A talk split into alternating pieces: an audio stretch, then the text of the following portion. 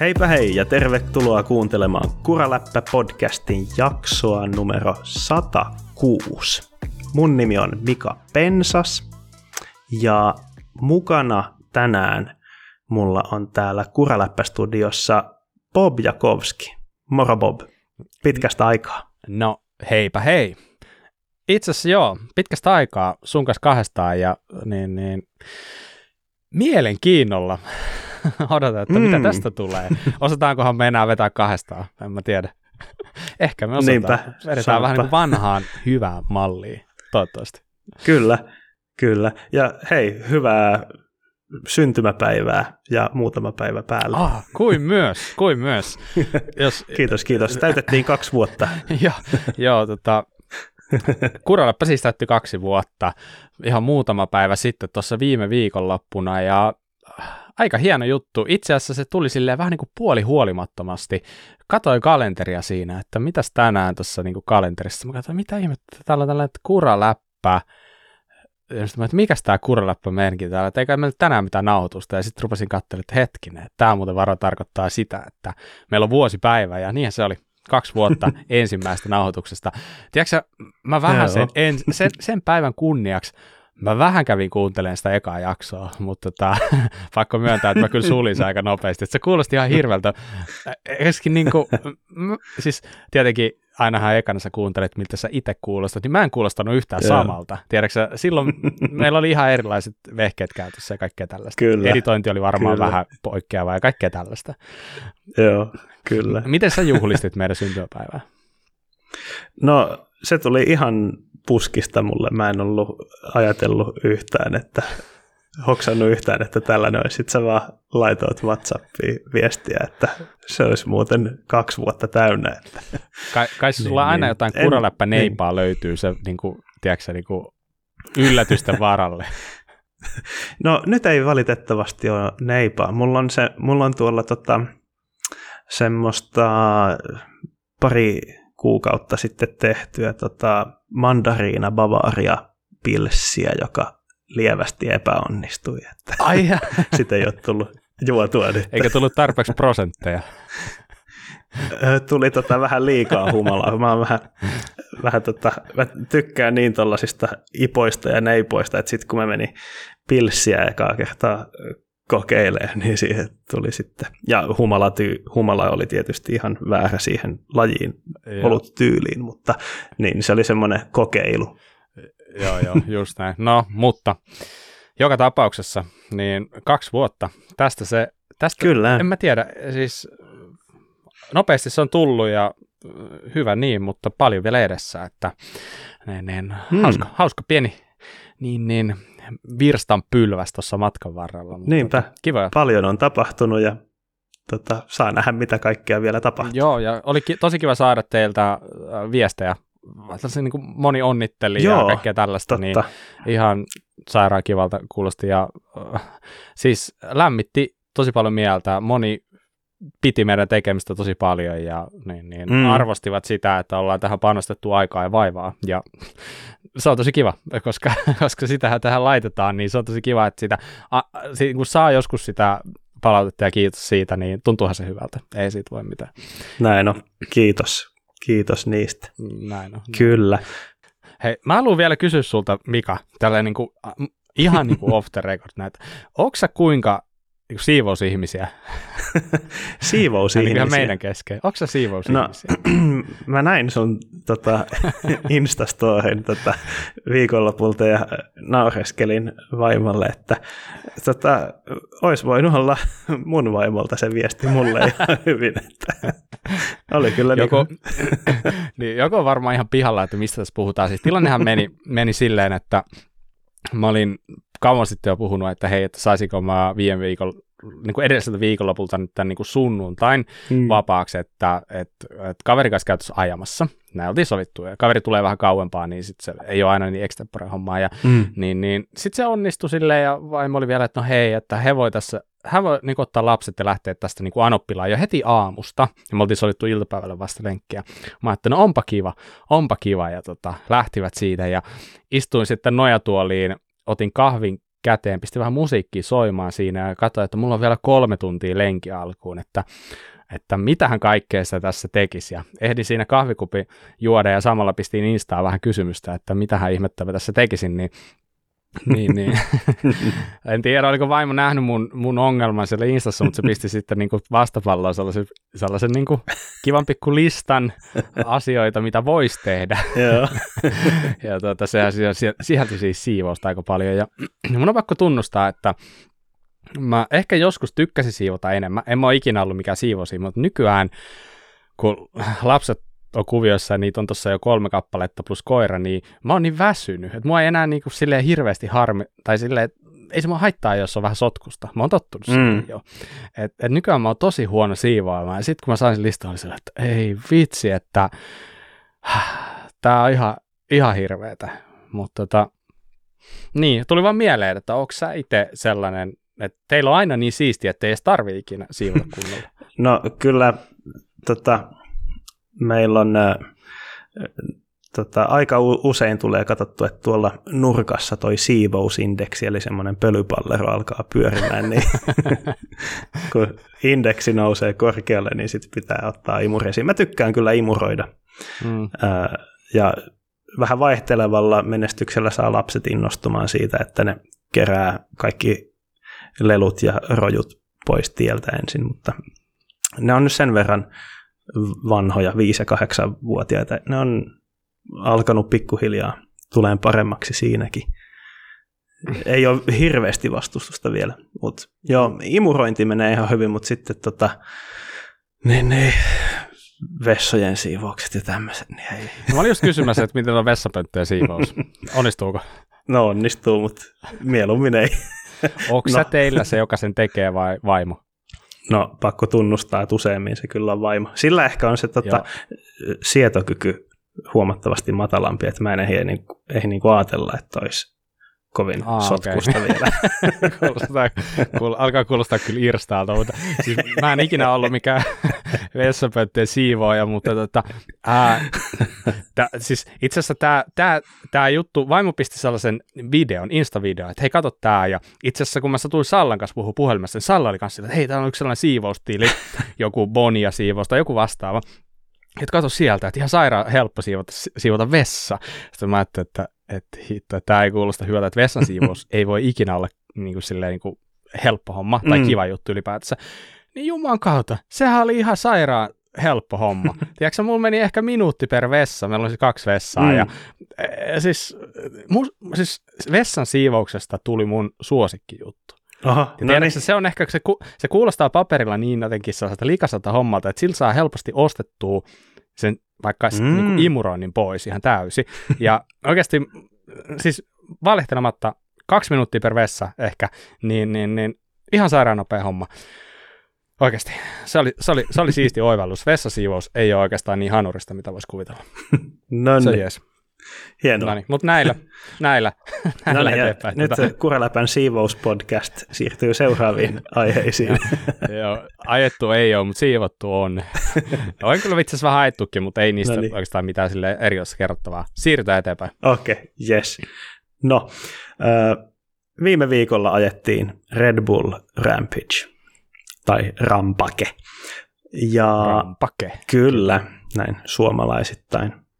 Yksi maastopyöräilyn tunnetuimmista ja isoimmista tapahtumista tietyllä mittapuulla. Tuliko, Bob, katsottua? Tuli. Tällä kertaa ei ollut kyllä oikein mitään tällaista studiota varsinaisesti, mm. mikä meillä viime vuonna oli, ja tuntuu, että tosi monella paikkakunnalla nyt on, mikä on aika makea juttu.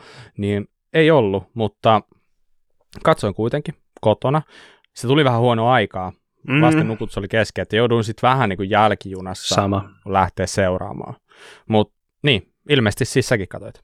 Öö, tota, en suoraa lähetystä, että jälkijunassa sitten Joo. myöhään yöllä ja seuraavana päivänä tuli katsottua highlightseja ja näin. Että se oli Just vähän niin. haastava hetki meidänkin niin. perheessä Mä... silloin. Mä olin tuosta sanonut kotona jo vähän aikaisemmin, että hei, että sinä iltana tulee sellainen juttu, että mä voisin varata sen sohvan, ja katsoa sitä siinä iltana. No siis sitähän aikaistettiin tyyliin puolella tunnilla, se alkoi puoli kahdeksan, no se mm. oli ihan niin kuin perseelle se aikataulu. Ja sitten vielä kun lapset oli nuk- nukkumassa, mä katoin sitä viimeisin sohvalla, niin sitten sit vaimo tulee sieltä makkarista silleen nukuttomasti lapsia silleen katsomaan oikein, että ai sä meinaat katsoa tätä nyt sitten koko illan, tiedätkö, että et, et, et perjantai-ilta ja sä meinaat katsoa tätä, että mitäs hän tekee. Mm. Sitten mä olin, että okei, no nyt tää on jo niinku jälkilähetys valmiiksi, niin okei, katsotaan jotain yhdessä, jotain kivaa sarjaa, ja sitten mä aloitin sen jälkeen niinku oikeasti vasta katsoa sitä, että mulla meni oikeasti kanssa aika myöhään, mutta sain katsottua kuitenkin. No niin. Ehkä, ehkä se joku studio ensi kerralla, niin ei tule tällaisia häiriöitä. Joo. Mitä, mitä nyt tällä kertaa sitten tuli. No, mutta kyllä. Kisahan ajettiin siellä Jutahissa, missä on ajettu viimeksi kaksituhattakolmetoista. Ja niin, miten, jos nyt ei mennä vielä tuloksiin, mm. niin kun lähdettiin kattoon kisaa tai lähdettiin kisaan, niin mitä sä ajattelet? Kenen kisa, kuka voittaa, mikä on top kolme? Oliko sulla jotain suosikkeja? No, mä... Vähän odotin, että Semenuk vie taas, mm. ja vähän toivoin, että Jackson Riddle sieltä ja, ja. Nousis, nousis kärkikastiin, mutta kumpaakaan ei tapahtunut. Jackson mm. Riddle jäi yhdeksänneksi, äh, sai kuitenkin Best Style-palkinnon, ja tosiaan Semenukkin vasta kolmas. Tai no, niin Semenuk tuli, sehän tuli jostain ralleista suoraan, se oli ollut edellisviikonloppuna ajaa jotain, mikä tämä mestaruussarja, se siellä ajoi ja kävi hoitaa sen kotiin. Ja tuli sitten tavallaan vähän myöhässä sinne kisapaikalle tälle rampakeen, että siellä tavallaan muut tiimit oli aika paljon edellä jo siinä kaivamisessa ja mm. testaamisessa, että tavallaan varmasti joutui joutu siitä antaa, antaa myöde, mutta äh, varmaan näit sen Semenukin laskun, ainakin osittain, niin mm. olihan se aika jäätävä se cavemani, minkä se teki siihen ihan alkuun. Eikä? Oli, oli se ma- aika massiivinen. Jep, ja siis se, kuinka jyrkkä se ländi oli. Se niin, on melkein seinää, mihin se, se su- pystyi suoraan seinään, mihin se tuli alaskin siinä, aivan. Mieletöntä kyllä. Jep, jep. Ja sitten siinä oli niinku, oikeastaan siihen, mihin se ländäsi, niin siitä oli ihan muutama metrin, niin sitten siinä oli sellainen pieni troppi heti perään. Ja mm. se jatkui ihan niin sairaan jyrkkänä, että sitä ei ehkä ihan joka äh, kuvakulmasta niinku tajunnut, että kuinka älytön se oli, koska se, se seinämä oli jo itsessään sellainen, että moni ei sitä viittinyt edes laskea. Mm. Niin se, että sä vedät siihen sillä cavemanilla, niin, niin, niin se, niin, ja siis ei, ei suotta, niin se palkittiin tavallaan niin kuin parhaana trikkinä, parhaana temppuna. Kyllä. Se Brandon Semenukin aloitus. Mutta tuosta Semenukista, jos puhutaan, niin näikö sä sillä sen yhden äh, kohdan siinä tavallaan siinä alkupuolella, missä, missä se tavallaan teki sellaisen niin kuin transfer cliff dropin, eli se tavallaan sellaisen rotkon yli niin kuin siirtys, tai hyppäsi tavallaan niin kuin sellaiselle tois, niin kuin rotkon toiselle reunalle, ja sitten se teki siinä vielä baarspini. S- siis se oli aivan järkyttävän hullun näköinen, ja sitäkään ei ehkä niin kuin aluksi tajunnut siitä, mutta sitten kun näki jotain kuvia siitä toista kuokulmasta, oli silleen, että se, siis, se, se, se oli niin, kuin niin hurja, niin kuin se spotti ylipäätänsä, sitähän mm. ei kukaan muu mennyt. Ja sitten se teki sen barspininkin siihen vielä. Että et kyllä kyl Semenukki, siis kun mä näin sen laskun, niin kyllä mun tuli sellainen fiilis, että et tämähän niin saattaa olla ihan voittorani, mm. mutta ei se ollut. Ei niin, se, se, se ollut. kahdeksankymmentäneljä pistettä vain kuitenkin sillä tuli, niin. Että just näin. Monet just ehkä näin. Yllättyi, en tiedä. Kyllä. Joo.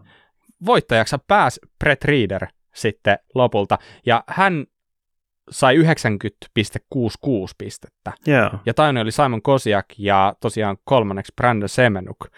Ja, mm. Mm, päällimmäinen fiilis mulle koko kisasta oli se, että hitto mä en niin kuin tiedä yhtään, mitä ne tuomarit milloinkin antaa. Ne pisteiden jako oli mun mielestä tosi yeah. erikoista. Siellä oli monta tosi hyvän näköistä rania, ja sitten niistä oli pisteet joku tyyliin niin kuin kuusikymmentä tai yeah. jotain vastaavaa. Joo, se on, toi on ollut melkein joka vuosi on ollut mm. joku, joku lasku, joku suoritus, joka on yllättänyt, kuinka huonot pisteet se on saanut. Että se niin. Jännä. Et, et, et, siellä oli tosi niin kuin joku Cam Ching, joka veti hyvän. Okei, sen, sen line oli ehkä vähän nyt sitten erilainen, mitä se piti olla, mutta se veti silti tosiaan. Sitten Jackson Riddle veti hyvin, Ethanel, Uh, D J Brand, kaikki veti, se oli tosi monta, jotka veti tosi hyvin, ja sitten pisteet mm. kuusikymmentäkaksi kuusikymmentäseitsemän, ja ehkä se kaikista kovin ryöstö, mitä nyt kaikki puhuu, niin toi Andreu Lacondeguy, ja se sai seitsemänkymmentäkolme pistettä, veti aivan mielettömän hienon linjan, teki trikkejä, mm. ja kaikkea, niin oh, oh, oh. Okei, okay, Bearcloft oli johonkin, sehän oli yksi tuomarista jäsen, niin se oli johonkin äh, kommentoinut sitä, että Lagondikillä ei ollut riittävän iso troppi linjalla. Että se niinku sen takia sai huonot pisteet, mutta come on. Niinku, jälkikäteen. Se, se, se on niin kuin, niin, että ei, kuskit ei tiedä etukäteen, että mitä ne tuomarit nyt tulee arvostamaan. Sitten jälkikäteen niin. Kuulee, että olisi pitänyt olla iso droppi, että se olisi antanut pisteitä. Yeah. Joo, joo, jos nyt lähdetään niin puhumaan tästä tuomaroinnista, niin puhutaan tämän kerralla läpi, mm. niin mun mielestä se on suurin ongelma koko kisassa, että se on jotenkin tosi sellaista äh, hämyisää se tuomarointi. Ne tuomarit yeah. on jossain siellä syömässä pizzaa keskenään siellä jossain, ja tiiäksä, se, se ei näytä yhtään siltä, mitä se mun mielestä pitäisi näyttää, että et, mm. et, on tosi epäselvää kuskeillekin, että mitä arvostetaan ja kuinka paljon. Yeah. Et, et, ja sitten vielä se, että, joka on mun mielestä aina se on niinku tosi ärsyttävä juttu ja epäreilu, että jos sä oot alkupäässä, niin sä saat automaattisesti huonoja pisteitä. Ne ei pysty antaa sulle niin isoja pisteitä. Varaa, vara, pitää olla varaa antaa isompia pisteitä. Niin. Et pitääkö siihen oikeasti ottaa jotain sellaisia niin kuin lämmittelykuskeja, jollekin ne tuomarit vähän lämmittelee pisteitä antaa. Sitten voidaan, niin kuin, kun isä alkaa, niin voidaan oikeasti antaa rehellisiä pisteitä. Mm. Et, et esimerkiksi ensimmäisenä laskenut just tämän William Robert, niin veti ihan hyvän kokonaisen runnin ja viisikymmentäkahdeksan oli pisteet. Mm. Silleen niin kuin, come on. Et, tota... Toi oli, toi oli niin kuin erikoista, ja mun mielestä tolle pitäisi tehdä jotain. Joo. En tiedä, en tiedä mitä, mutta toi, toi ei niin kuin nyt ihan ole linjassaan. Mm-hmm. Että, et esimerkiksi Lacondeguy ei ollut niin paljon huonompi kuin mitä nuo pisteet antaa myöden. Ei niin. Päinkään. Ja siellä mm-hmm. oli monella muullakin hyviä laskuja, joku Carson Storch veti kans tosi hyvin, Readbox, kaikkea tällaisia, niin, niin, niin siinä plus miinus kahdeksankymmentä pistettä, ei, niin kuin, jos sitäkään. Mm. Verenpaine nousi. Muuten katson tota listaa eri palkinnoista, niin nyt ei ollut tota yleisen suosikkipalkintoa myöskään. Joo, ei ollut kyllä. Ö, muistan, että joskus aie- aiempina vuosina on tyyli jollekin seitsemännelle tai kahdeksannelle mennyt se mm. People's Choice, ja sehän niin kuin vähän kertoo kans, että yleisö on eri linjalla kuin tuomarit. Niin, niin ehkä se olisi ihan hyvä tulla takaisin sinänsä. Niin. Mutta tota, tuollahan Magassa Spirit Award, se palkinto mm. jaettiin kyllä, ja toihan oli se legendaarinen paikka, missä on se Tota, Canyon Cappi, missä yeah. Magassa veti se backflipi aikanaan, ja nythän sitten olisi Simon Godziek, joka tuli toiseksi, niin se veti saman tempun. Siis mun mielestä se on tavallaan niinku ryöstö, että miksei sitä palkittu sillä, mm. kun se teki sen saman tempun, siis samasta Canyon Capista. Mun mielestä se olisi, niinku, mikään ei voi olla enempää Magassa Spirit Awardin ans, a, niinku arvoista, yeah. kun palkita se, joka tekee niinku tribuuttitempun mm. siitä samasta. Okei, ei mitään pois Tom van Steenbergeniltä, sehän niinku älytön kuin comeback. Ei se niinku kukaan uskonut, että se pystyy ajaa tuolla mm. niinku sen viimevuotisen jälkeen, mutta niin, niin, tavallaan mä olisin ehkä halunnut. Se oli muuten hyvä, kun toi Simon Kosjakki haasteltiin jostain siitä, niin sitten sille sanottiin, että niin, että sä vedit niinku back, backflipin, että niin sitten se Kosjakki oli, no joo, että oli pakko vetää varmon päälle. Että ei tiedäkö tullut mitään niinku backflip no-handeria tai jotain tiedäkö, Supermania siihen vielä kylkeen, että se oli vielä vähän pettynyt kuullut, no, mulla oli pakko vetää varmon päälle. Kuulostaa niin älyttävältä, että okei, okay. Selvä. Toi oli, toi oli vissiin sen varvon päälle veto. Joo. Tätä, äh, ei vitsi siis, no mä itse asiassa äh, sinänsä niin kuin on tosi tyytyväinen, että Brett Rheeder voitti. Se oli mulla sellainen tietynlainen niin kuin, siinä mielessä suosikki, että ei mulla nyt varsinaisesti suosikki ollut, mutta se, kelle mä vähän niin kuin toivoin sitä voittoa, niin Brett Rheeder oli kyllä siellä, että sinänsä, sinänsä meni, ja siis teki ihan sairaan siisti laskun. Siinä ei ollut mun mielestä niin kuin mitään parannettavaa, että, että se mitä se suunnitteli, se sen teki, ja mä tykkäsin tosi paljon, meni, meni varmasti ansaitusti, ja ei nyt voi Simon Kosjakin laskua moittia millään tavalla, mm. että et todella, todella kova ja hieno lasku. Et sinänsä kolme kärki jätkää, niin olihan ne, ne saat olla jopa kolme kovinta, ei siinä mitään. En mä sitä silleen niin kuin tuomarointia sen takia tässä kritisoi, että olisi jotenkin mennyt väär, niin kuin sinänsä niin kuin palkinnot olisi mennyt väärille, mm. mutta jotenkin se pisteytys ei kuitenkaan mun silmään mene ihan niin kuin toivoisi. No niinpä. Mutta joo, kaikkea muutakin hauskaa tuolla kyllä oli. Se oli musta aika mielenkiintoista, että niitä kuskeja sille oli mikitetty.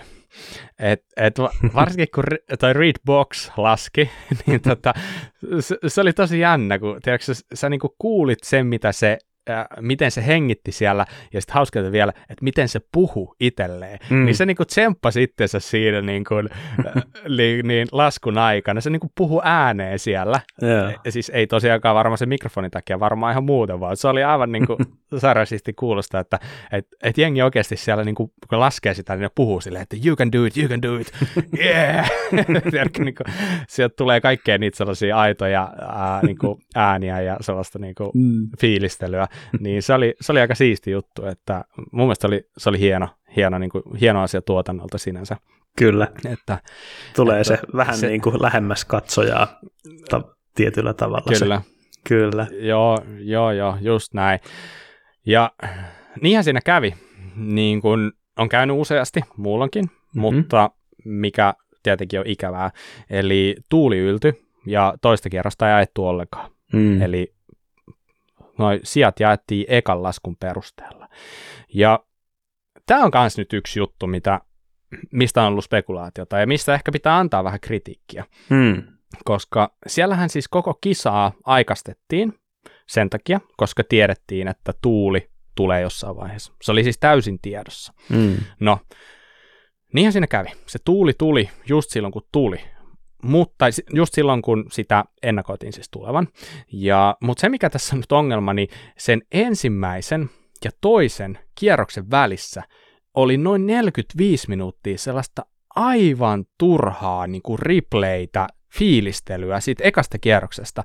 Ne kuskit, esimerkiksi toi T-Mac, toi Tyler McCall, mm. niin se, joka laski, olisi laskenut ensimmäisenä toisella kierroksella, joka laski muuten sairaan hyvä ekarani, mutta se loppu meni sitten pipariksi, mm. niin se oli saman tien noussut sinne ylös äh, valmistautumaan sen omaa laskuunsa. Keli oli hyvä, mutta sitten tuli tuotannolta tämä, että neljäkymmentäviisi minuuttia nyt vaan niinku odotellaan sitä, että saadaan replayt vedettyä, hmm. saadaan vähän mainoksia jengille, ja, mutta kun tässä oli se niinku paradoksi, että tiedettiin, että se tuuli tulee. Niin. Tiedettiin, että alkaa tuulla. Ja niinhän se sitten alkoi. Ja sitten sitä toista kerrosta ei laskettu. Että et, olisiko se nyt sitten kuitenkin pitänyt vaan vetää se toinen kierros sitten niinku vähän nopeammalla tahdilla, jos tiedetään, että sieltä tulee se tuuli. Niinpä. Okei, on se. Siinä on voinut olla riski se, että se tuuli olisi pahentunut silleen, että puolet olisi päässyt laskemaan hyvällä tuulella, puolet ei. Mutta suoraan sanottuna, niin kyllä mua niin kuin ärsyttää tällaiset kisat, mitkä jää yhteen kierrokseen.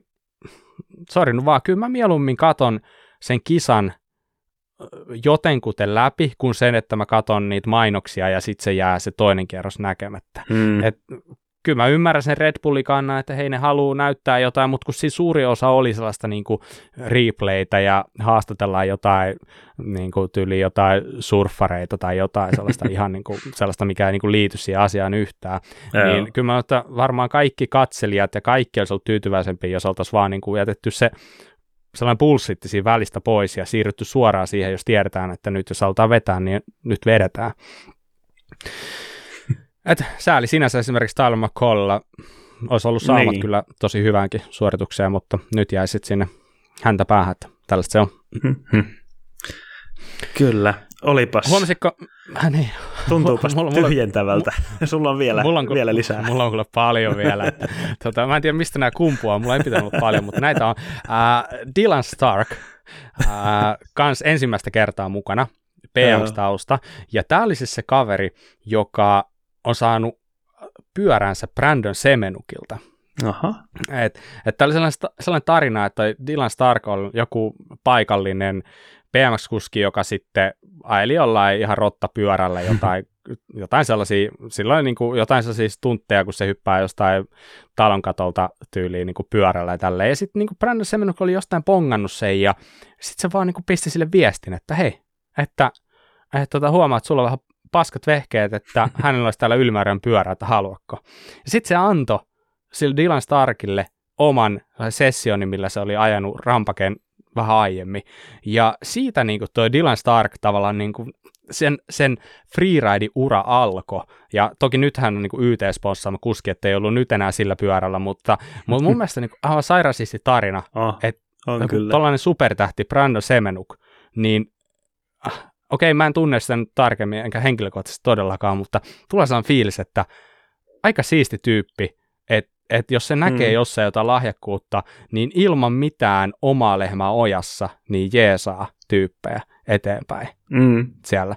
Ja kova kuskihan siitä on tullutkin, ja se mikä oli aika erikoista, niin, niin sehän oli roudannut sinne sellaisen reilin, että siellä aavikolla oli yhdessä kohtaa sellainen reili, johonka, johonka se hyppäsi. Se, sitä ei kyllä näkynyt siinä live-lähetyksessä ihan hirveän hyvin, mutta se teki siihen sellaisen pienen jonkun, jonkun crankslide, mä en tiedä näitä reilitermejä, mutta tota, jotenkin se siinä niin kuin kammella siinä liukui jonkin verran, mutta se oli ehkä vähän sellainen, ei nyt ehkä niin hieno, mitä olisi voinut kuvitella, mutta joka tapauksessa niin jotain uutta, kyllä. uutta Rampakessa kyllä. Kyllä sinänsä, mutta tota, äh, mulla olisi ollut kyllä vielä paljon, mä en tiedä, olisi tehnyt mieli jutella vähän siitä kalustosta, millä Joo. jengi siellä laskee, mm-hmm. niin kyllä voidaan vähän pikaisesti siitäkin, siitäkin keskustella, mm, ainakin tota, semmoisen on bongannut, että toi, no se, se on jo nähty monessakin paikassa, rockarin tota, boxer, keulasta uutta tota, vähän paksummalla liukuputkella olevaa Joo. versiota. Totta, totta. Ja se, se, se lienee joku tuleva, tuleva juttu sitten, en tiedä onko ensi vuonna tai vastaava, mutta ehkä, ehkä voi olla jotain samanpaksusta kuin Zebissä kolme kahdeksan tai jotain mm. vastaavaa. Et nythän bokseri on kolme viisi liukuputkella. Kyllä. Black box tota, brändättyjä keuloja. Näin. Ja, mm, sehän on sinänsä aika Aika jänne juttu tavallaan, mm-hmm. että Foxiahan ei tuolla näy käytännössä ollenkaan. Siellä oli yksi Foxin keula Joo. koko oli skapassa. Oli Martsokkia ja Ölinssiä ja Rockaria ainakin. Joo, ja, ja Santouri. Joo, kyllä. Kyllä, ja, ja sitten X-Fussani oli, oli ihan yksi siellä. Totta. Niin, niin, mutta toihan, toihan johtuu ihan täysin siitä, että Foxi ja Martsokki on saman talon mm. brändejä, ja Marsullahan on siellä sellainen niin kuin freeride-leima. Kyllä. Ja si- sen takia käytännössä mun mielestä melkein kaikki tällaiset Foxin sponssi freeride-kuskit on siirtynyt ajaa Marsun keuloilla. Eli, eli se johtuu siitä, jos mietitte, että miksei siellä näy Foxin keuloja, niin käytännössä mm. kaikki Foxin kus- sponssaamat kuskit ajaa Marsulla. Ne on, ne on samaa, samaa taloa. Tänä vuonnahan nyt nähtiin kolme single crown-keulaa siellä. Viime vuonna taisi olla vaan Semenukki ainut, jos mm. oikein muista. Nyt siellä oli Semenukki, Rheeder ja oliko just Dylan Stark? Taisi olla kolmas. Kyllä. Ähm, miten sitten ylipäätänsä, niin näetkö siellä paljon muita pyöriä kuin D H-pyöriä? Tuleeko mieleen? Niinpä. Ei tuu mieleen. En, en ole kyllä käynyt läpi tota kaikkia pyöriä, mitä siellä oli, mutta tota. Mm, siellä oli tuolla Kurt Sorgella, hmm. oli ainakin Ivelin, onko se nyt sitten Insurgent vai mikä se on, ja Carson Storchilla oli Propane Spin Drifti. Aivan. Ja Readboxilla on tämä Jetin tämä, mikä tämä on, onko tämä sata kuusikymmentäviisi vai mikä se on, se on vähän siinä tiedätkö, rajoilla. Ja mm. sama niin kuin tuolla to, Thomas Kenonilla toi niin Canyonin niin tämä Torque. Aivan. Et, et vähän siinä, ei ihan D H-kamaa, mutta, mutta jotenkin musta tuntuu, että noita vähän enenemässä määrin, pikkuhiljaa. Mutta toi on ihan mielenkiintoinen kysymys, jos puhutaan freeridesta, niin onko freeride niin kuin oikea pyörä, sellainen tuplakruunukeulainen pyörä? Mm. Onko se niin kuin freeride-pyörä? Niin, siis jos miettii pyöräkategorioita joskus kuusi, kahdeksan, kymmenen vuotta sitten, niin sieltä löytyi erikseen aika monella pyörämerkillä. Niin kuin, se oli Enduro tai All Mountain, ja sitten seuraava oli freeride, ja sitten seuraava oli D H. Et siellä löytyi semmoinen tota, monella pyörämerkillä tämmöinen freeride-kategoria. Sitten se vähän hävisi hmm. johonkin. Sitten oli niin kuin D H ja Enduro. Ja nyt sitten on alkanut tulemaan näitä tosi pitkäjoustoisia Enduro-pyöriä, jotka alkaa vähän olemaan sitten niitä freeride-pyöriä myös. Niin, niin, nimenomaan. Kyllä. Mites muuten luulet hmm. rengaskoosta, kiekkokoosta, niin mikä oli suosituin kiekkokoko tuolla? No mun silmämitta on aika huono tossa, tossa kiekkokoossa. Perstuntuma, onko se parempi? Silmämitta ja perstuntuma, molemmat on tossa suhteessa huonoja. tota, Arvaa. Öö, Niin, kaksiseiskapuolihan on niin kuin helpompi hallita, mutta sitten toisaalta aika moni pyörä alkaa olemaan kaksisysejä. Että olisiko, jos, onko sulla nyt niin kuin faktaa tästä? Mulla on faktaa. No, mä arvaan, että seitsemänkymmentä prosenttia kaksisysejä. Ei, ei, ei. Menikö ihan väärin? No, no ky- kyllä nyt on pakko sanoa, Mika, nyt meni vähän väärin. Kaksisysejä. Nolla prosenttia. Siellä ei aja kukaan isolla renkailla. Oho. Ja siellä puolet kuskeista ajo kaksiseiskapuolikkailla ja puolet ajo niin sanotulla minimulletilla. Eli kaksiseiskapuolikas edessä, kaksikutonen takana. Oho. Eli, eli kyllä se vaan näin on, että tuossa hommassa niin, niin, niin se iso pyörä ei ole se, mitä jengi hmm. tykkää käyttää, vaan edelleen. Oliko ne kuitenkin tietenkin kaksi yhdeksän pyöriä, johon ne oli laittanut kaksi seitsemän puolikkaat? No, saattaa. Mä en ole ihan niistä niin kuin varma siitä, että onko ne ollut kaksi seitsemän puolikas vai kaksi yhdeksän ne, mutta joka tapauksessa, hmm. niin sitähän siellä on paljon, että siellä on niin kuin kaksi seitsemän puolikkaaseen keulalla jotain kaksikutonen rengas esimerkiksi, hmm. tai no itse asiassa no joo, nyt perun puhe, niin kaksikuusi eturengasta tämän mukaan ei ollut kellään, mutta voi olla, että kaksi yhdeksän keula ja siinä on ollut kaksiseiskapuolikas etukiekko esimerkiksi. Mm. Mutta joka tapauksessa. No mitäs sitten, kuinka moni veti tu- tubelessina, kuinka moni sisureilla? Näin niin kuin prosentuaalisesti N- suurin. Nyt tulee kyllä mulle niin vaikeita kysymyksiä, kun mä en aja itse mm. no, en mä jaksa sua piinata oikeasti. Siellä oli ainoastaan kolme, jotka veti tubelessina. Kaikki muuta ajaa sisureilla edelleen. No, no niin. Ja todennäköisesti painetta niin, aivan hemmetisti. Niin, siinä on niin rajut ne sivut taas voimat renkaille, että ne ei ehkä pysyy sitten tubelessi renkaat kovin hyvin panteella. Hei, anna mä kiusan sua kerran vielä. Mä lupaan nyt no, vähän helpompi kysymys. Jaha. Äh, flatit vastaan lukot. Kaikilla flatit. No niin, oikein, oikein. Siis siellä on ollut joskus aikoinaan lukoillakin jengiä, ja ei siitä itse asiassa mm. ole hirveän pitkää, kun muistaakseni toi Remy Metailler vai kuka oli, niin ajoi ainakin lukoilla. Siis ihan yeah. yli pari, pari vuotta sitten, tai jotain vastaavaa. Mutta joo, aika, aika lailla flättipantta sitten, ei mikään, ei mikään ihme kyllä, että no niinpä. Ihan ymmärrettävää. Hyvä. Näin on. Uh, joo, hei, siistiä oli, mm. nyt niin kuin palataan takaisin takas, takas itse asiaan, niin ei loukkaantumisia, paitsi Kyle Strait siinä harjoituksissa, tyyli viimeisissä treeneissä. Ja Missa Schrambaken ensimmäistä kertaa sitten kaksituhattayksi vuoden. Oho. Mietipä, aika pitkä putki meni poikki. No niinpä, kyllä. Mm. Se, se on se, kyllä se on niin kuin melkein aina ollut siellä. Niin, se, se on ollut pitkää. Mutta mm. tota, niin, niin joo, hmm. en mä tiedä, niin kun, mulla on tosi ristiriitaiset fiilikset Rampakesta.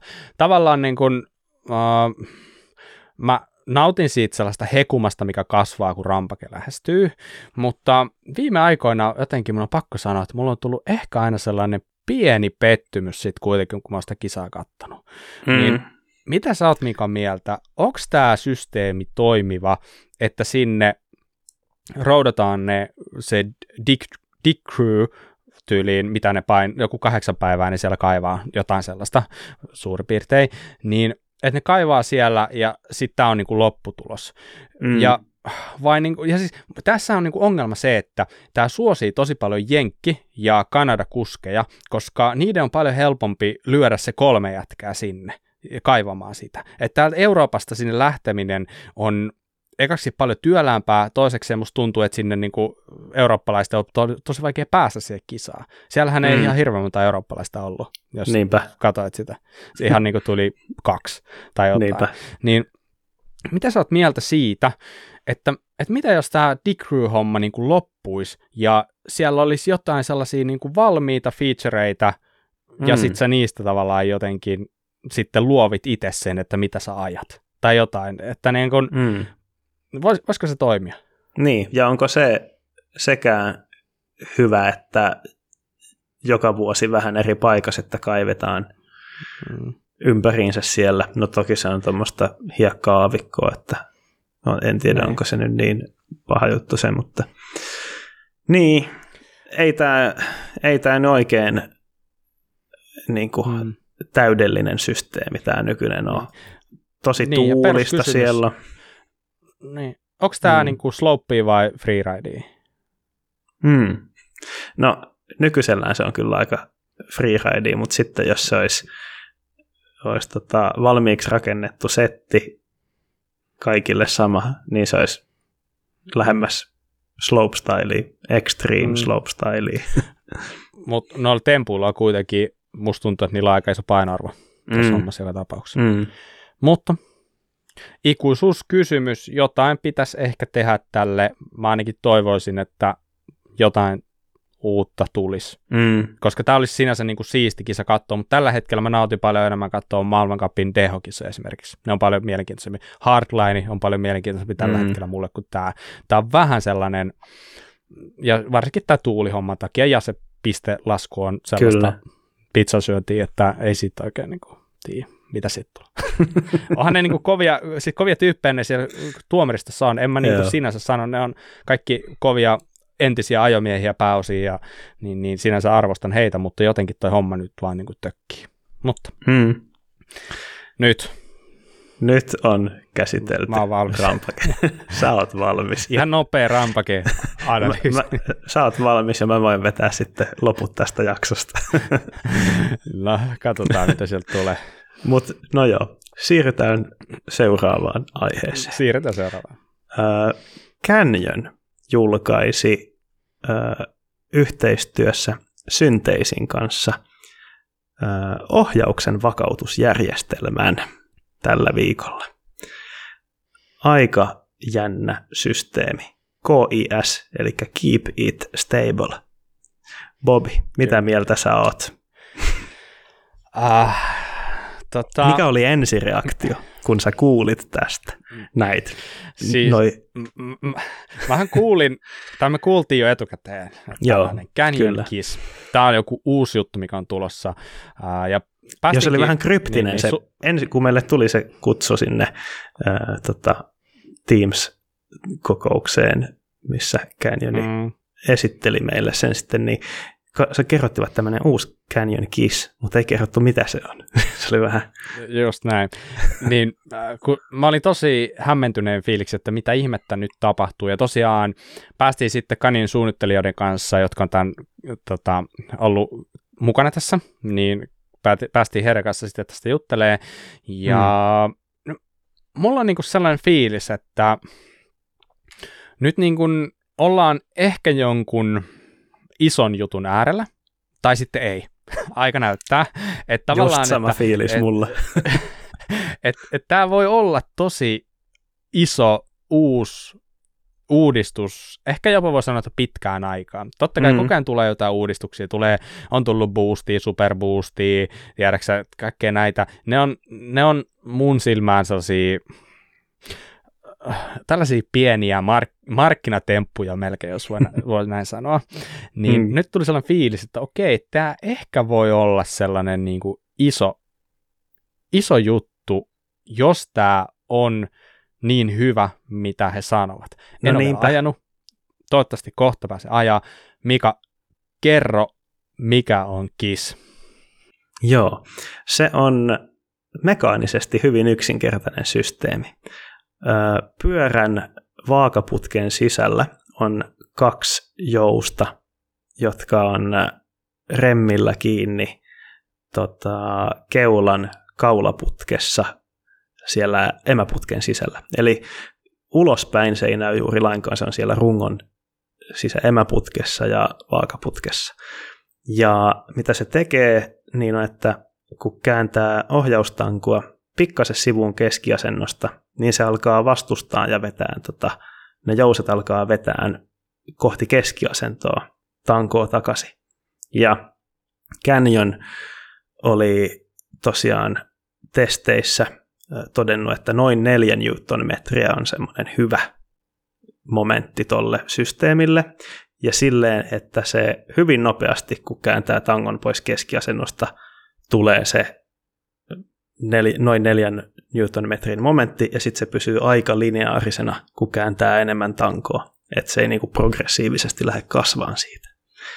Ja kuulostaa vähän hassulta, että on jotakin teräsjousia siellä vetämässä tankoa mm. kohti keskiasentoa noin niin kuin ensireaktiona, mutta aika kiinnostavia väitteitä kyllä Canyonilta tuli siitä, mitä kaikkia hyötyjä tästä systeemistä on.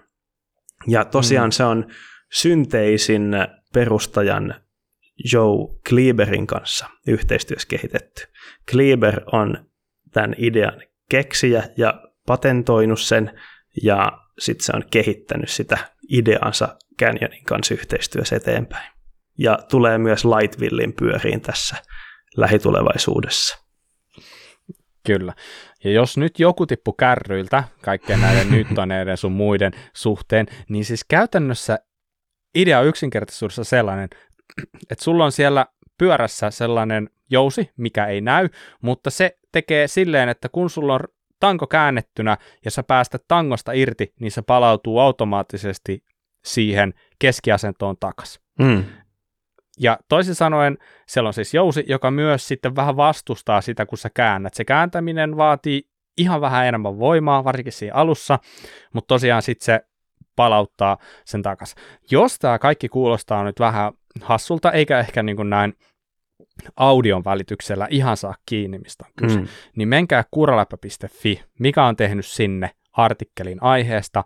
Siellä on kuvia, siellä on jotain visuaalista, mistä te ehkä Kyllä. ymmärrätte.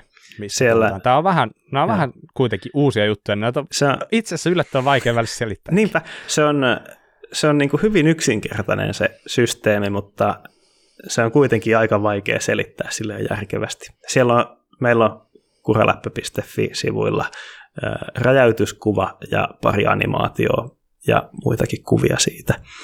Et niistä saa vähän paremman käsityksen, minkä näköinen systeemi on kyseessä. Kyllä. Ja jos miettii, että mitä hyötyä tästä nyt sitten on, mm. niin mitä sä vastaisit silleen pähkinänkuoressa kysyjälle?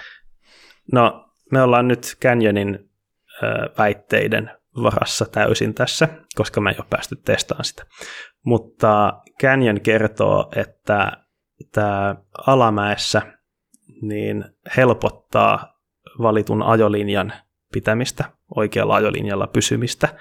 Se ää, tota, mahdollistaa sen, että pystyy rennommin ajamaan tämmöiset rajummat tekniset pätkät alamäessä ja säästää sen sen kautta energiaa, esimerkiksi jos on pitkä bike park-päivä tai joku endurokisa tai näin, niin se pidemmän päälle säästää kuskia.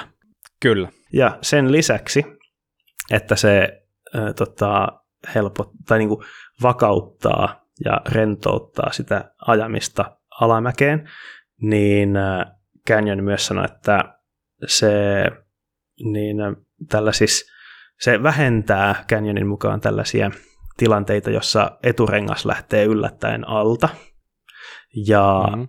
tota, helpottaa hallittavuutta, jos pyörä lähtee kahden renkaan luisuun.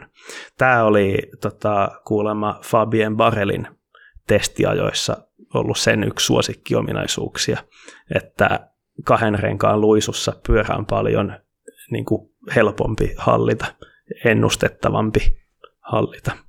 Että se tavallaan liittää etu- ja takarenkaan toisiinsa sille löysästi, kun taas ilman tätä järjestelmää se on pyörii vapaasti tota, keula suhteessa runkoon. Just näin. Eikä siinä vielä kaikki. Ne nimittäin... Aina tulla. Canyon kehui myös, että tämä on hyödyllinen ylämäissä. Että ne oli tota, testeissä havainnut, että tämmöisissä teknisissä ylämäkiosuuksissa, kun aina silloin tällöin tulee semmoisia hetkiä, että pitää vähän niin kuin pelastaa tai korjata tilannetta sille, että pitää semmoinen hetkellinen tehopiikki siinä polkasta vähän kovempaa, niin sellaisten tehopiikkien määrä väheni noin kolmekymmentä prosenttia.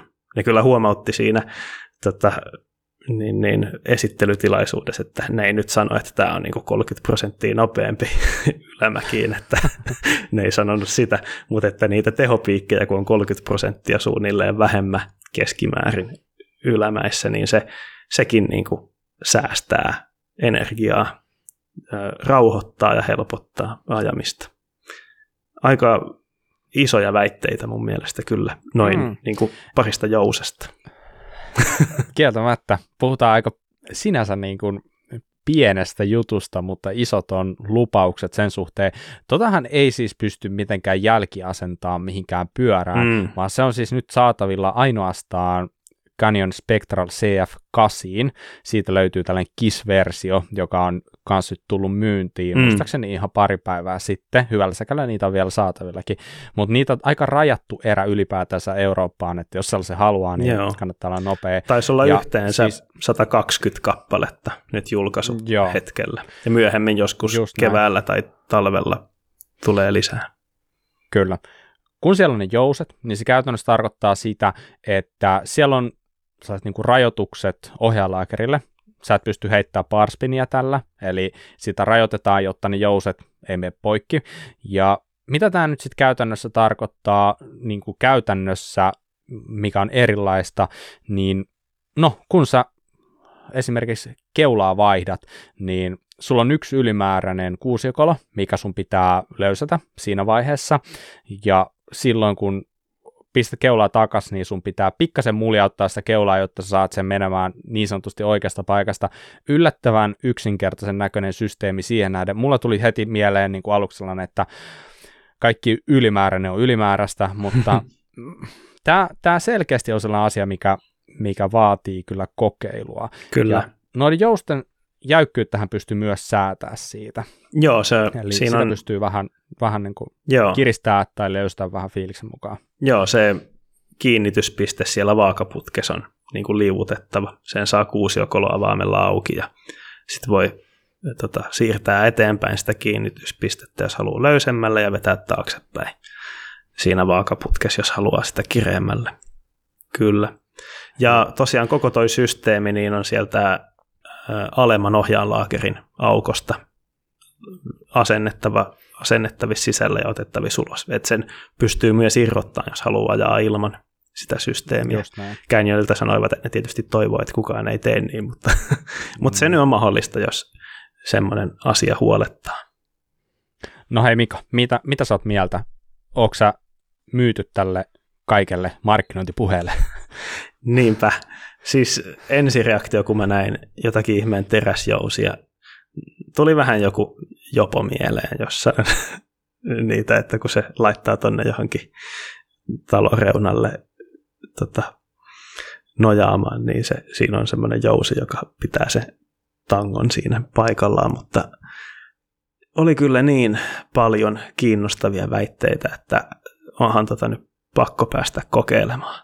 että onko se oikeasti noin hyvä. Mm. Siis jos puolet noista väitteistä pitää paikkaansa, niin se on jo mahtava mm. oikeastaan. Onko siinä mitään sellaista, mitä sä murehdit, mietit, mikä sua vähän arveluttaa? Mm. Eipä oikeastaan hirveästi silleen mun mielestä huonoja puolia. Sen saa pois pyörästä, jos ö, siitä ei tykkää. Ne sanoo, että se on vähän outo tuntuma aluksi. Siinä me, menee pari viikkoa tottumisessa mm-hmm. siihen. Ja sitten ne sanoo, että muistatko, kun ekan kerran ajot kaksiysi maasta pyörällä. Että tuntui kankeelta ja hitaalta ja vaikealta. Mutta sitten kun siihen tottuu ja näin, niin se onkin mm-hmm. ihan hyvä juttu. Et, no, jos joku huono juttu pitää sanoa, niin ehkä hinta.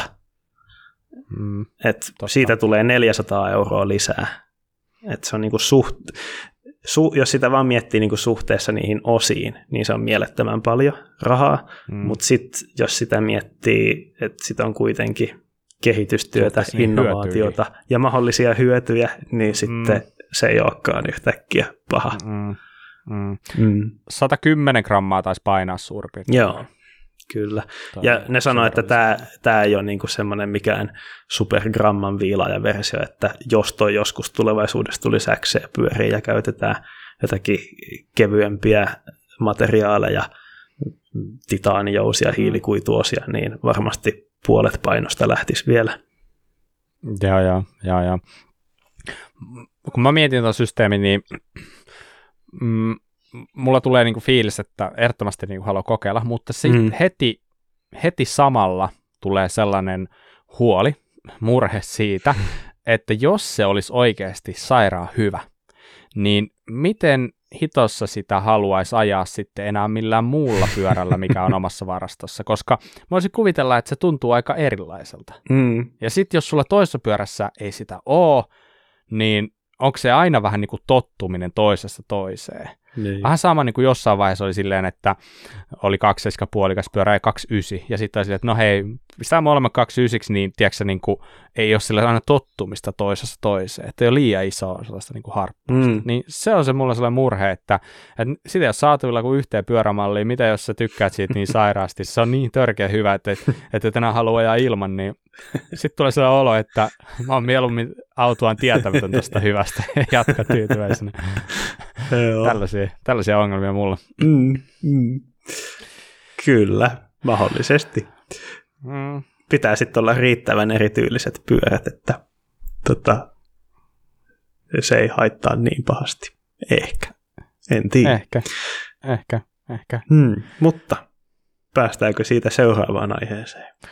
No, ei ehkä suoraan, mutta kiertää. Mutta siis mä oon, mi, mä oon miettinyt, mä en hirveän mitään järkeviä ikinä mieti, mutta jotain aina silloin tällöin päässä pyörii. Ja viime aikoina, tai oikeastaan aina, mulla pyörii paljon pyöräjutut mielessä. Ja jostain syystä mä oon miettinyt taas kerran aika paljon sitä, että selviäisinkö mä yhdellä pyörällä. Mm. Se on Se on aina niin kuin sellainen mielenkiintoinen kysymys, koska pyörän ostaminen on siistiä. Uuden pyörän saaminen on aina siistiä, mutta se on myös siistiä päästä aina jostain eroon. Ja silloin, kun sulla on vain yksi pyörä, niin tietenkin sitä ajattelisi, että vitsi olisi siistiä, että olisi monta pyörää. Mutta sitten, kun sulla on monta pyörää, niin sitten monesti mietitkin, että olisipa kyllä makeata, kun olisi vain yksi pyörä. Elämä olisi yksinkertaista, helppoa, varastossa olisi tilaa.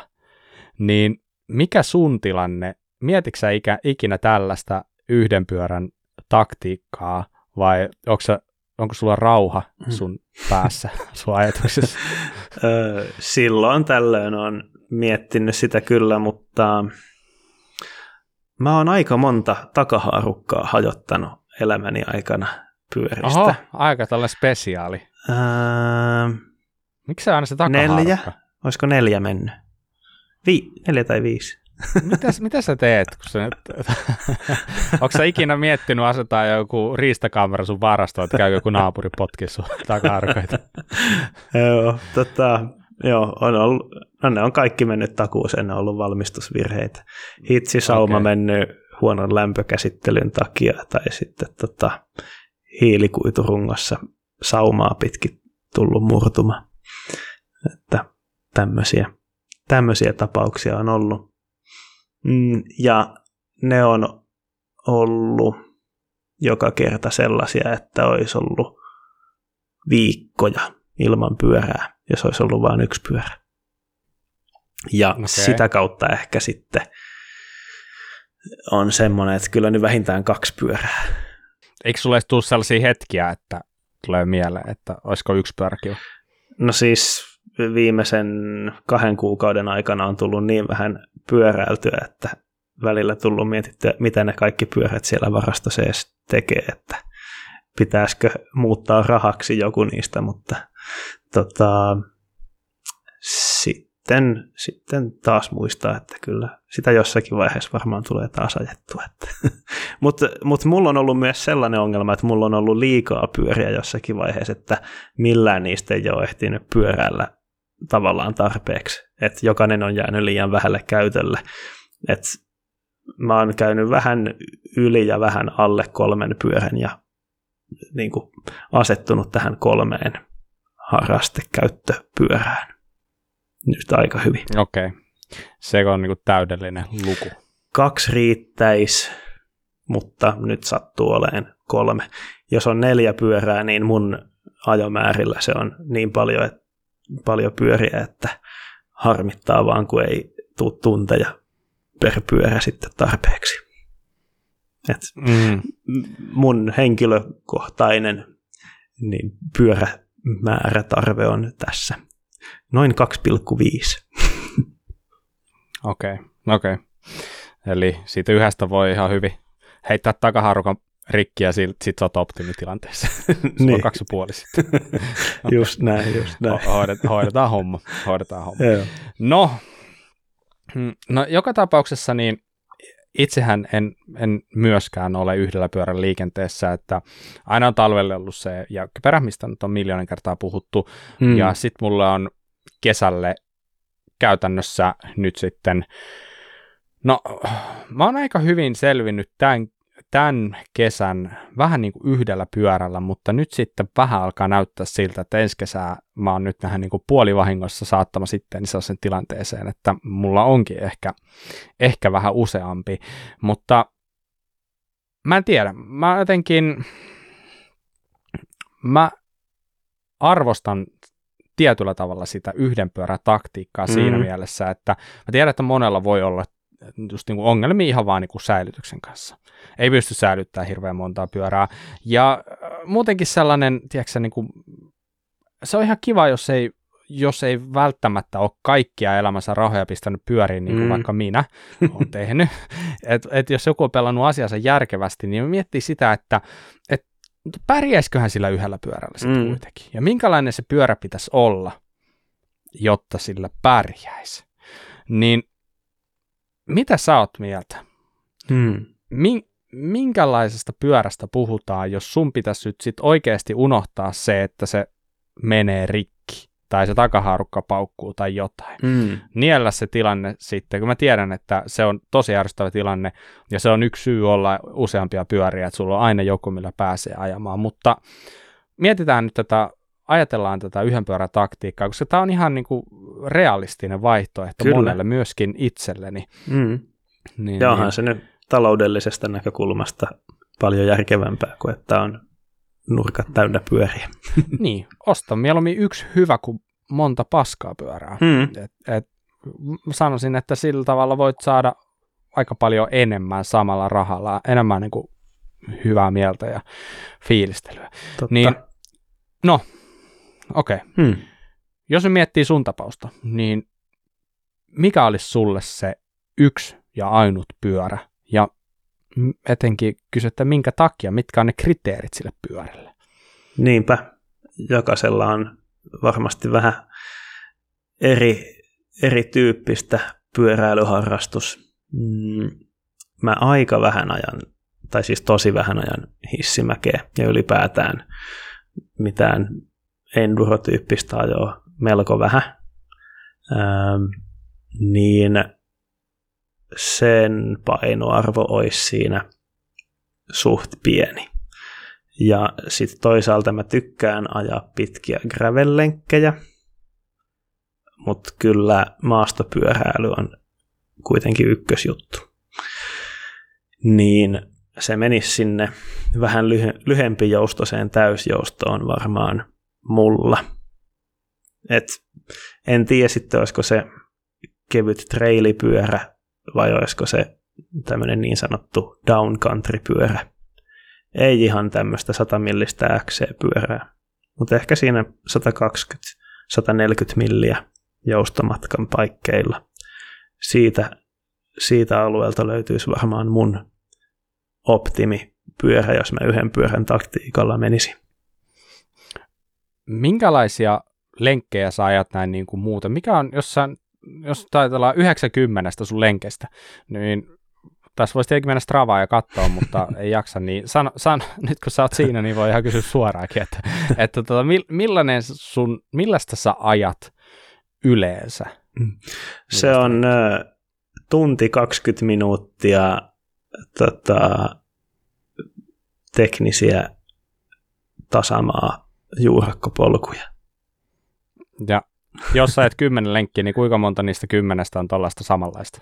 No kyllä se on varmaan kahdeksan tai yhdeksän. Eli kahdeksankymmentä prosenttia on jotain tietynlaista, mm. minkä sä aika hyvin tiedät etukäteen, että mitä se on, mitä se tulee olemaan. Mm. Tai niin, no jos ottaa, toinen on ehkä maastopyöräilylenkeistä, jos ottaa gravelin mukaan, mikä tietysti pitää tähän ottaa mm. mukaan, niin ehkä se on sitten kuusikymmentä prosenttia sitä niin, niin. Okay. Maastolenkkiä. Sitten gravellenkit aika usein on kahden kolmen tunnin paikkeilla soratietä sitten.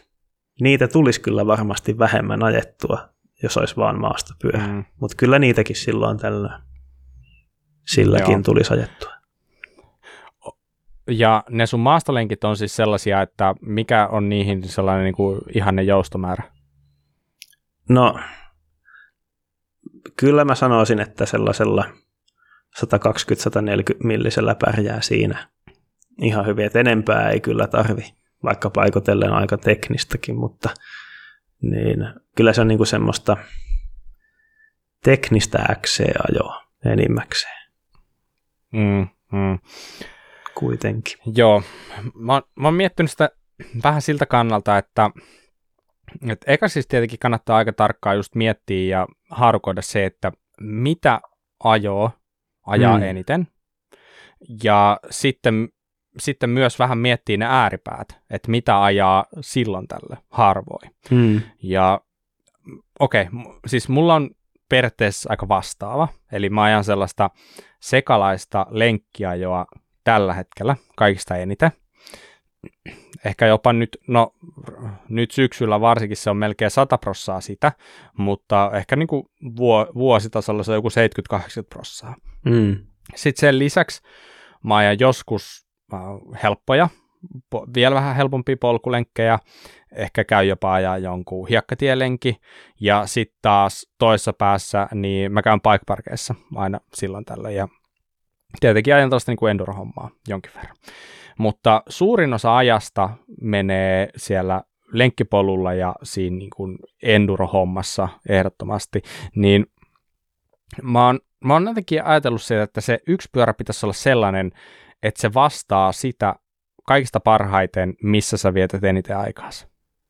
Hmm. Eli mun tapauksessa, kun asutaan täällä Seinäjoella, täällähän ei ole ihan hirveästi mäkiä, niin mä oon alkanut miettiä sitä, että varmaan sellainen niin kuin järkevin voisi olla just joku treilipyörä, jossa olisi sitten kuitenkin sellainen geometria, että sillä uskaltaa ajaa enduroa tarvittaessa.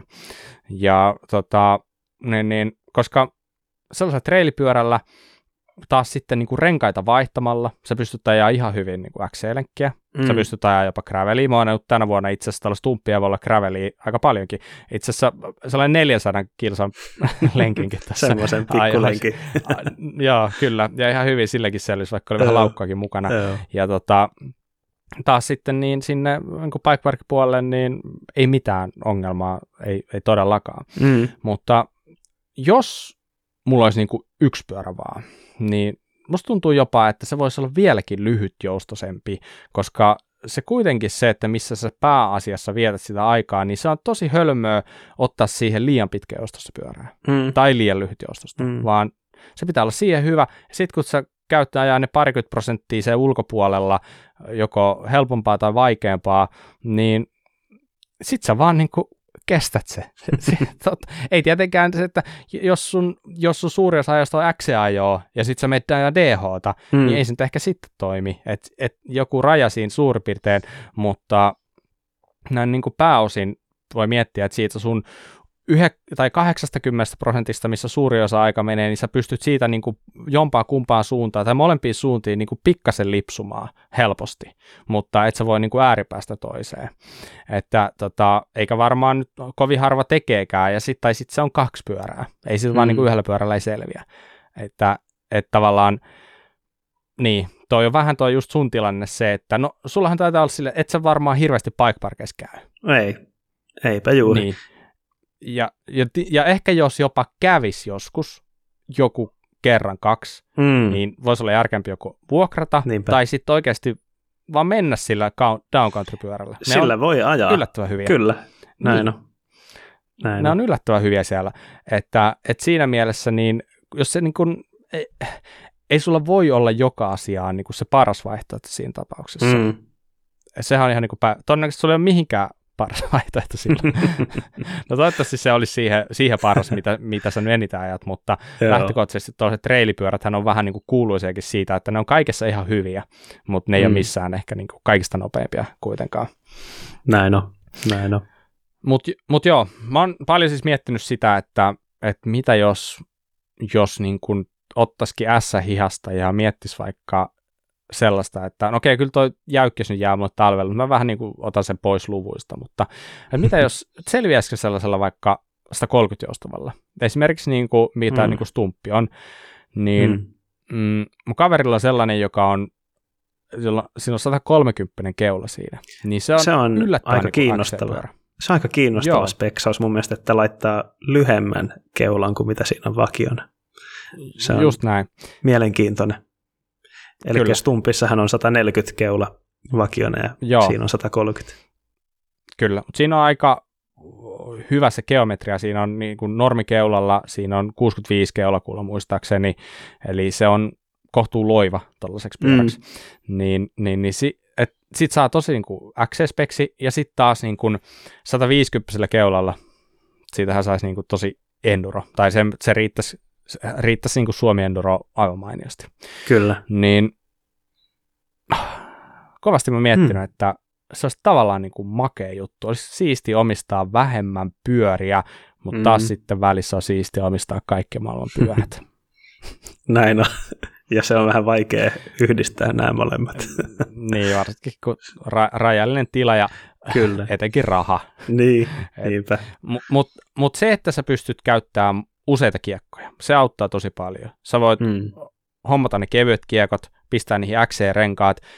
Se, oikeasti se rengas on merkittävin osa ehkä siitä kaikesta sen niin kuin rullaavuuden suhteen. Et yllättävänkin Kyllä. pitkäjoustoinen pyörä voi olla aika hyvä poluilla, rullaavalla renkaalla, koska ne, ki- ne kinematiikat on suunniteltu silleen, siellä on antiswatit lyöty sellaiseen, sellaiseen lukemaan, että ne on tosi tehokkaita. Että sä, sä voit jopa yllättyä, kuinka paljon, paljon niin kuin sillä tekee, että sä vaihdat vaan renkaat. Et, tota, niin, niin, suosittelen ainakin kokeilemaan, ennen kuin suin päällä lähtee ostamaan sitä toista pyörää. Että kokeilee, että mm. se sun nykyinen pyörä voi ollakin yllättävän monipuolinen, sä et vaan tiedä sitä vielä. Mm, ja todellakin. Sitten yksi, mitä mä oon miettinyt kanssa sellaisessa tilanteessa, että jos menisit sellaiseen sata kolmekymmentä milliseen, niin olisi se, että sulla olisi kaksi iskaria siihen. Toinen olisi tuunattu selkeästi mm-hmm. X-ajoon, ja toinen olisi sitten tuunattu ihan selkeästi taas sitten niin kuin bike park-ajoon. Siinä olisi vähän enemmän kompressiota, kaikkea ja näin poispäin. Niin, niin mm-hmm. olisi niin kuin yllättävän kiinnostava vaihtoehto. Mutta en tiedä, katsotaan. Mm. Noita kiinnostavia pyöriä mun mielestä just olisi joku stumppi, spektral, mm. optikki, fuel E X, just ollaan niin kuin sata... Mm. kolmekymmentä sata viisikymmentä, ne on niin kuin, mulla tulee mieleen kans toi mukautuu kaikkeen. Niin, Kona Process sata kolmekymmentäneljä, vaikka siinä on satakolmekymmentä milliä mm. takana joustoa, niin siihen laitetaan koili-iskaria. jonkin verran ja pitempää keulaa, että siitäkin saa järeen mm. pyörä. Kyllä, toi on just semmoinen toi sata kolmekymmentä sata neljäkymmentä milliä joustavien pyörien, nykyaikaisten modernin geometrian pyörien kategoria semmoinen, että ne kyllä vähän tuunaamalla sopii moneen, monenlaiseen ajoon. Mm. Niin, ja Norko Optikissa sata kaksikymmentäviisi mm. milliä takana. Niinpä. Ja erittäin kykenevä isoonkin ajoon. Et ihan just niin kuin tällaisia vaihtoehtoja, ihan niin kuin sata kaksikymmentä milliä joustavistakin alkaa olemaan, niin, mm. niin, niin ja mulla tekee vaan mieli sanoa se, että pitää muistaa vähän myös, että missä me asutaan, että me asutaan täällä, täällä niin kuin Suomessa, täällä ei ole hirveän isoja mäkiä yleensäkään, ainakaan siis puhumattakaan täällä Seinäjoella, niin, niin, niin ei se välttämättä niin kuin ole aina paras vaihtoehto se, missä on tosi paljon milleä. En mä sano, että se nyt välttämättä huonoinkaan on, että joku, joku mm. voi heittää vastapalloa, että mitä haittaa niistä on. No, se on vähän pitempään sitä asiaa katsoa, mutta mä tykkään siitä sellaisen lyhyen jouston progressiivisuudesta ja sellaisesta erilaista tuntumasta kuin mitä mm. pitkä joustonen, joustonen tarjoaa, niin, niin, niin itsellä vähän sellainen fiilis, että toi mun nykyinen stumppi ja vasta viisikymmentä milliä joustava, niin no, mulle tulee ensi vuodelle lyhyt joustonen. Mä todennäköisesti tuun tekemään tuossa stumppievosta nyt sitten sen mun pitkäjoustosen, eli niin, niin ehkä pistän siihen vähän pidempää keulaa ja tälleen, okay. Mutta tota, en tiedä. Tää on tällaista ainaista speksailua. Aina, aina, aina voisi jotain uutta ja erilaista viritellä, että tota, mutta tää, tää on tämän lajin suola. Näin on, sitä näin on. Ja sitten jos, jos tuntuu, että ei millään pysty sillä yhden pyörän taktiikalla menee, niin sitten ainakin kannattaa varmaan olla aika erilaiset, ne ka- jos mm. kaksi pyörää vaikka omistaa, niin niiden kannattaa olla aika erilaisia, että on sitten laaja se käyttöalue, skaala siinä. Joo, se on kyllä ihan totta, että mä sanoisin just, että jos sulla on joku sata kaksikymmentä millinen, niin sen kaveriksi sitten sopii hyvin joku sata kuusikymmentä sata seitsemänkymmentä joustava mm. esimerkiksi, niin kun se, siinä on jo tosi hyvä käppi. Ehkä ei starttikalla välttämättä ihan niinkään iso, mm. mutta, mutta se, että sulla on niin kuin vaikka sata neljäkymmentä joustavaa ja sata kuusikymmentä joustavaa, niin sitä aletaan olla ehkä vähän lähellä toisiaan. No, mm. riippuuhan sekin toki, mm. mutta, niin. mutta ihan hyvä miettiä silleen, että ei menisi liikaa päälletystä, niin se on varmaan ihan hyvä. Mm. Niinpä. Joo, mulla on kolme pyörää tosiaan tällä hetkellä. Trekin Fuel E X on niin kuin se, jolla mä suurimman osan ajoista ajan. sata kolmekymmentä takaa, sata neljäkymmentä eestä joustava. Sitten on Gravel, joka on siellä yhdessä ääripäässä. Ja sitten mulla on kylläkin jäykkä perä, mutta sata viisikymmentä milliä joustavalla keulalla ja aika järeillä osilla, jolla pystyy ihan bikeparkkiikin ajaa. Se on niin kuin talvijäykkä perä ja surkean kelin jäykkä perä ja bikeparkki jäykkä perä.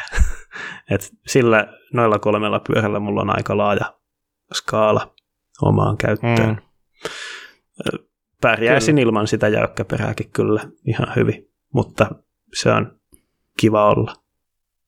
Mm. Kuulostaa ihan hyvältä kompalta.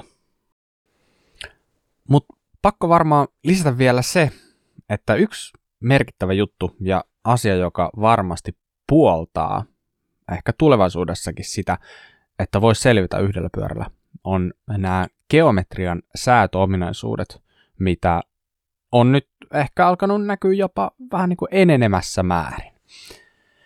Ja se tietenkin voi muuttaa sitä yhtä pyörää toimimaan paremmin, jopa niin kuin, ei nyt ehkä ihan ääriolosuhteessa, mutta suurin piirtein. No, mun on niin kuin helppo ottaa nyt vaikka esimerkiksi toi oma pyörä, toi stumppievo, missä keulakulmaa pystyy säätämään kuusikymmentäkolme ja kuusikymmentäviisi pilkku viisi asteen välillä, jos oikein muista. Eli siinä on jo aika iso säätö. Sanotaanko kuusikymmentäviisi pilkku viisi on niin kuin nykypäivänä jo niin kuin tässä niin kuin X C-kategoriaa melkein. Ja kuusikymmentäkolme, sehän alkaa olla siellä niin kuin D H-kategoriassa.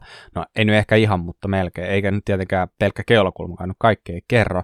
Mutta antaa kumminkin silleen kuvaa, että se pyörää pystyy säätämään aika paljon siihen, mihin sä sitä haluaisit. Ja se säätö on tehty tosi helpoksi ja nopeaksi, ja se on ehkä se pointti. Eli jos se säätäminen kestäisi hirveän pitkään, niin se ehkä vähän niin kuin laskisi sitä intoa edes tehdä sitä, mutta nyt kun on keksitty uusia tapoja, kuinka se voi hoitaa ihan minuuteissa, niin sitten se alkaa tuntuakin ihan fiksulta. Sen lisäksi niin takahaarukan pituutta pystyy säätämään tuossa, mikä on myös sellainen, mikä vaikuttaa tosi paljon siihen pyörän käytettävyyteen, että kuinka vakaa se on ajaa, kuinka ehkä, no, mä en tykkäisi käyttää sanaa leikkisä, mutta ehkä nyt joku ajateltu lyhyt takaharukka viittaa siihen, mitä nyt ikinä haluaa. Samalla keskiön korkeutta pystyy muuttamaan, mikä on myös tosi merkittävä asia. Ja sen lisäksi miettii, että, että mitä, mitä pystyy säätämään. No mä pistin just tavallaan niin kuin mullettilinkun kiinni siihen, mutta mulla on edelleenkin kaksyys takarengas. Eli mä nostin keskiötä niin kuin selkeästi, ihan niin kuin mielenkiinnosta. Eli tavallaan niin kuin linkulla, linkun vaihtamisella pystyy tosi paljon vaikuttaa siihen, että minkälainen se pyörä on. Se linkun vaihtamiseen meni aikaa ehkä, se meni vähän pidempään, se oli ehkä noin kymmenen viisitoista minuuttia. Et sitä ei todellakaan tehdä niin kuin ihan missään lenkin päällä ja näin poispäin, niin kuin ehkä noin muut säädöt onnistuu. No, mutta sittenhän niin kuin reachin säätöjä on olemassa pyöristä, pyörissä ja mm, näin poispäin. Ja tietenkin sitten niin, no, iskari tulikin on mainittu, että sillä pystyy pelaamaan, mutta tietenkin jos käyttää erilaista linkkua, niin voi olla, että siinä pystyy käyttämään eri pituista iskariakin. Niin, se mikä ajatus mulla tässä vähän niin kuin oli, niin mulla on niin kuin tavallaan sellainen niin kuin outo fantasia siitä, että olisi olemassa joskus yksi pyörä, jota pystyy oikeasti muunnella tosi paljon. Ihan käytännössä sellaista niin kuin hardcore-endurosta sinne niin kuin X C-lenkkeihin. Ja sitten, että voisiko se olla tavallaan jopa, niin kuin, että se pyörä rakentuisi jonkin sortin vähän niin kuin palapeleistä. Sulla on tiettyjä komponentteja, mitä sä pystyt aina vaihteleen, ja silleen se pyörä muuttuisi niin kuin tosi radikaalistikin. Et siinä olisi jotain tiettyjä tietenkin niin kuin asioita, mitä sä et pysty muuttamaan. Sä et ehkä pysty niin kuin etukolmiota suoraan muuttamaan. Tietenkin riitsissä, että pystyy muuttamaan kaikkea tällaista siihen liittyvää, mutta etukolmio on varmaan niin kuin kiinteä, ehkä niin kuin tavallaan takakolmiokin siinä mielessä, että pieni, pieni seisten säätö on helposti tehtävissä.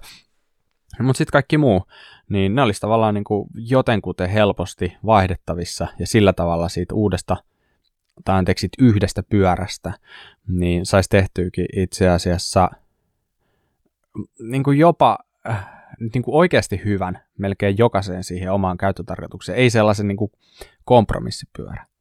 Niin tämä on jotenkin sellainen ajatus, mitä ne silloin tällä pyörittelee päässä, ja niin, niin mä Mä en tiedä. Mä en tiedä, tuleeko se ikinä toteutuu, koska totta kai pyöräfirmat haluaa myydä pyöriä. Ne haluaa myydä eri mallisia pyöriä.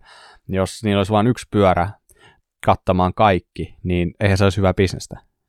niin tota, sinänsä mä oon vähän skeptinen, että tämä ei ehkä ikinä tule toteutumaan, mutta se on ollut siisti nähdä, että Stumppi Evo, no Fuel E X tekee jotain vähän saman tyylistä nyt, siellä on niinku hyviä juttuja kanssa. Eli tavallaan mennään kumminkin vähän siihen muunneltavuuden suuntaan, niin mun mielestä se on niinku se on ihan hyvä merkki.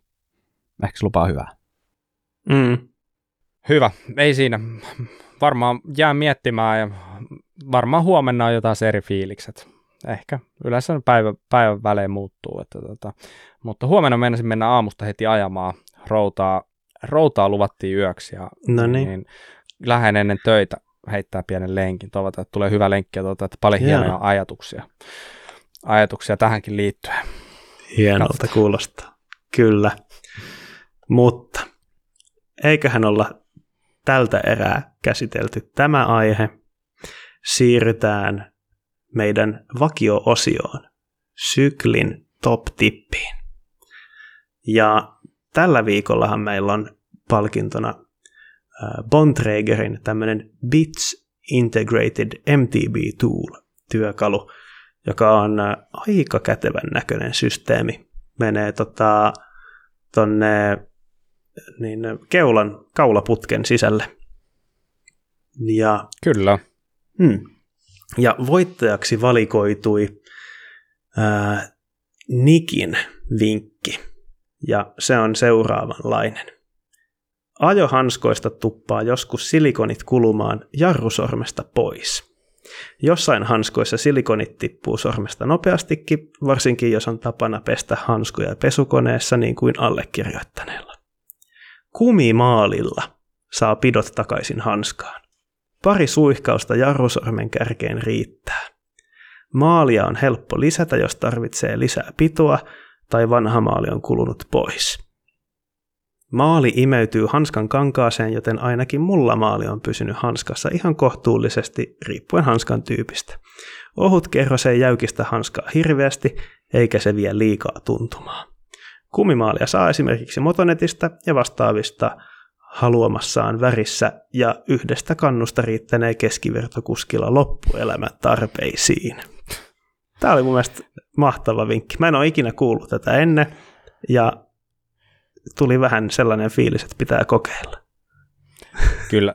Nik, Niki heitti hyvän tipsin kyllä, ja tällaisia, tällaisia mä haluaisin lisää. Tällaisia Joo. oikeasti luovia vinkkejä. Tällaisia, mistä tulee aina sellainen fiilis, että no, enpä olisi ikinä tajunnut edes ajatella tuollaista. niin, niin, mutta ihan loistavaa. Niin, niin, kiitos Niki tästä vinkki. En nyt mene sanoa, lähdenkö kokeilemaan, mutta tota, ehkä sitä heikkona hetkenä voi kokeillakin, mutta kuulostaa toi ihan niinku toimivalta. Kyllä mulla ainakin kuuluu joo. aika nopeasti ne. Jos mä käyn ostamassa sen, meillä on Kuraläpän loppuelämän tarpeisiin. Tota, no joo, testaa sä eka, kerro miten okay. meni. Joo, voidaan tehdä näin. Yes. Mutta joo, onnittelut Nikille. Kyllä, onneksi olkoon. Näin on. Ja Hessu Sykliltä. Kerroppa meille, mitä olisi palkinnoksi seuraavalla kerralla Syklin top-tipissä. Tervehdys täältä Syklistä koko Kuraläpän porukalle.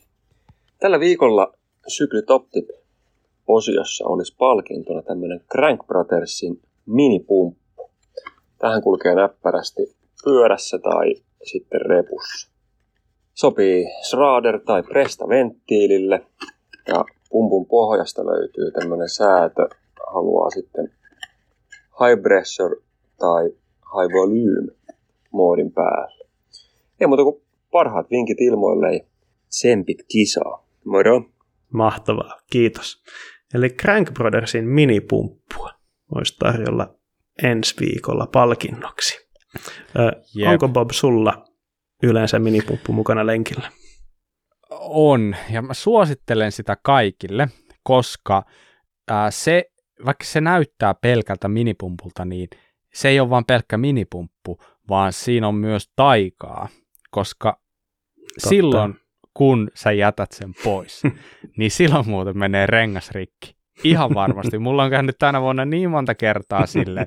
Ainoat rengasrikot, mitä on tapahtunut, on käynyt silleen, että ää, sä oot jättänyt pumpun kotiin, sä oot jättänyt sisurin kotiin, sä ajattelet, että mäpä käyn vaan nopeasti tuossa viiden kilsan päässä ajamassa, ja sit sä kävelet sen viisi kilsaa kotiin sieltä. Eli jos se sulla on vielä minipumppua, niin osallistu vaikka tähän kisaan. Ja sehän onnistuu siis silleen, että lähetät kuraläppäät kuraläppä piste fi osoitteeseen oman vinkkisi, ja otsikkokenttään Syklin top tip, viestiin itse vinkki plus omat osoitetiedot, eli osoite plus puhelinnumero. Ja voi olla, että säkin saat tällaisen, et pelkästään pumpun, vaan myös niin kuin hyvän onnen mukaasi mm. lenkellä jatkossa. Juuri näin. Onko sulla vastaavia kokemuksia? Äh, mulla on aina se pumppu mukana. No niin, siinä. Siinä. Kyllä. Kannattaa tehdä noin, koska se, se yleensä auttaa. Se auttaa. Hyvä. Siinäpä alkaa olla siis kaikki tältä erää. Ja jos et vielä ole käynyt meidän nettisivulla kuraläppä piste fi, käykäähän siellä tosi nopeasti nyt saman tien. En, ei tarvitse kävästä niin kuin nopeasti, vaan siellä saa viipyä. viipyä, mutta menkää sen nopeasti. Mutta siis siellä tosiaan on paljon uutta uutista koko ajan maastopyörä maailmasta, niin muun muassa just tämä Canyon K I S-keissi ja kaikkea muut siistiä, niin ottakaa se teille sellainen vakiosivuksi, missä vierailla aina, aina niin kuin vähintään viikoittain, ehkä päivittäin. Siinä kuitenkin juttua tulee mm. harva se päivä, jos näin voi sanoa. Sen lisäksi voit seurata meitä Instassa. Kuraläppä on tietenkin tilin nimi. Löytyy myös YouTubesta ja suunnatkaa myös Kuraläppä-shoppiin. Siellä shoppaillessanne tuette pikkusen tätä meidän toimintaa. Se olisi todella makeata. Kyllä. Hmm. Siinä pitkälti kaikki. Vai onko lisättävää? No ei kuule lisättävää. Siinä oli hyvä setti tälle viikolle. Eli näihin tunnelmiin hmm. palaamme ensi viikolla. Kiitos Mika.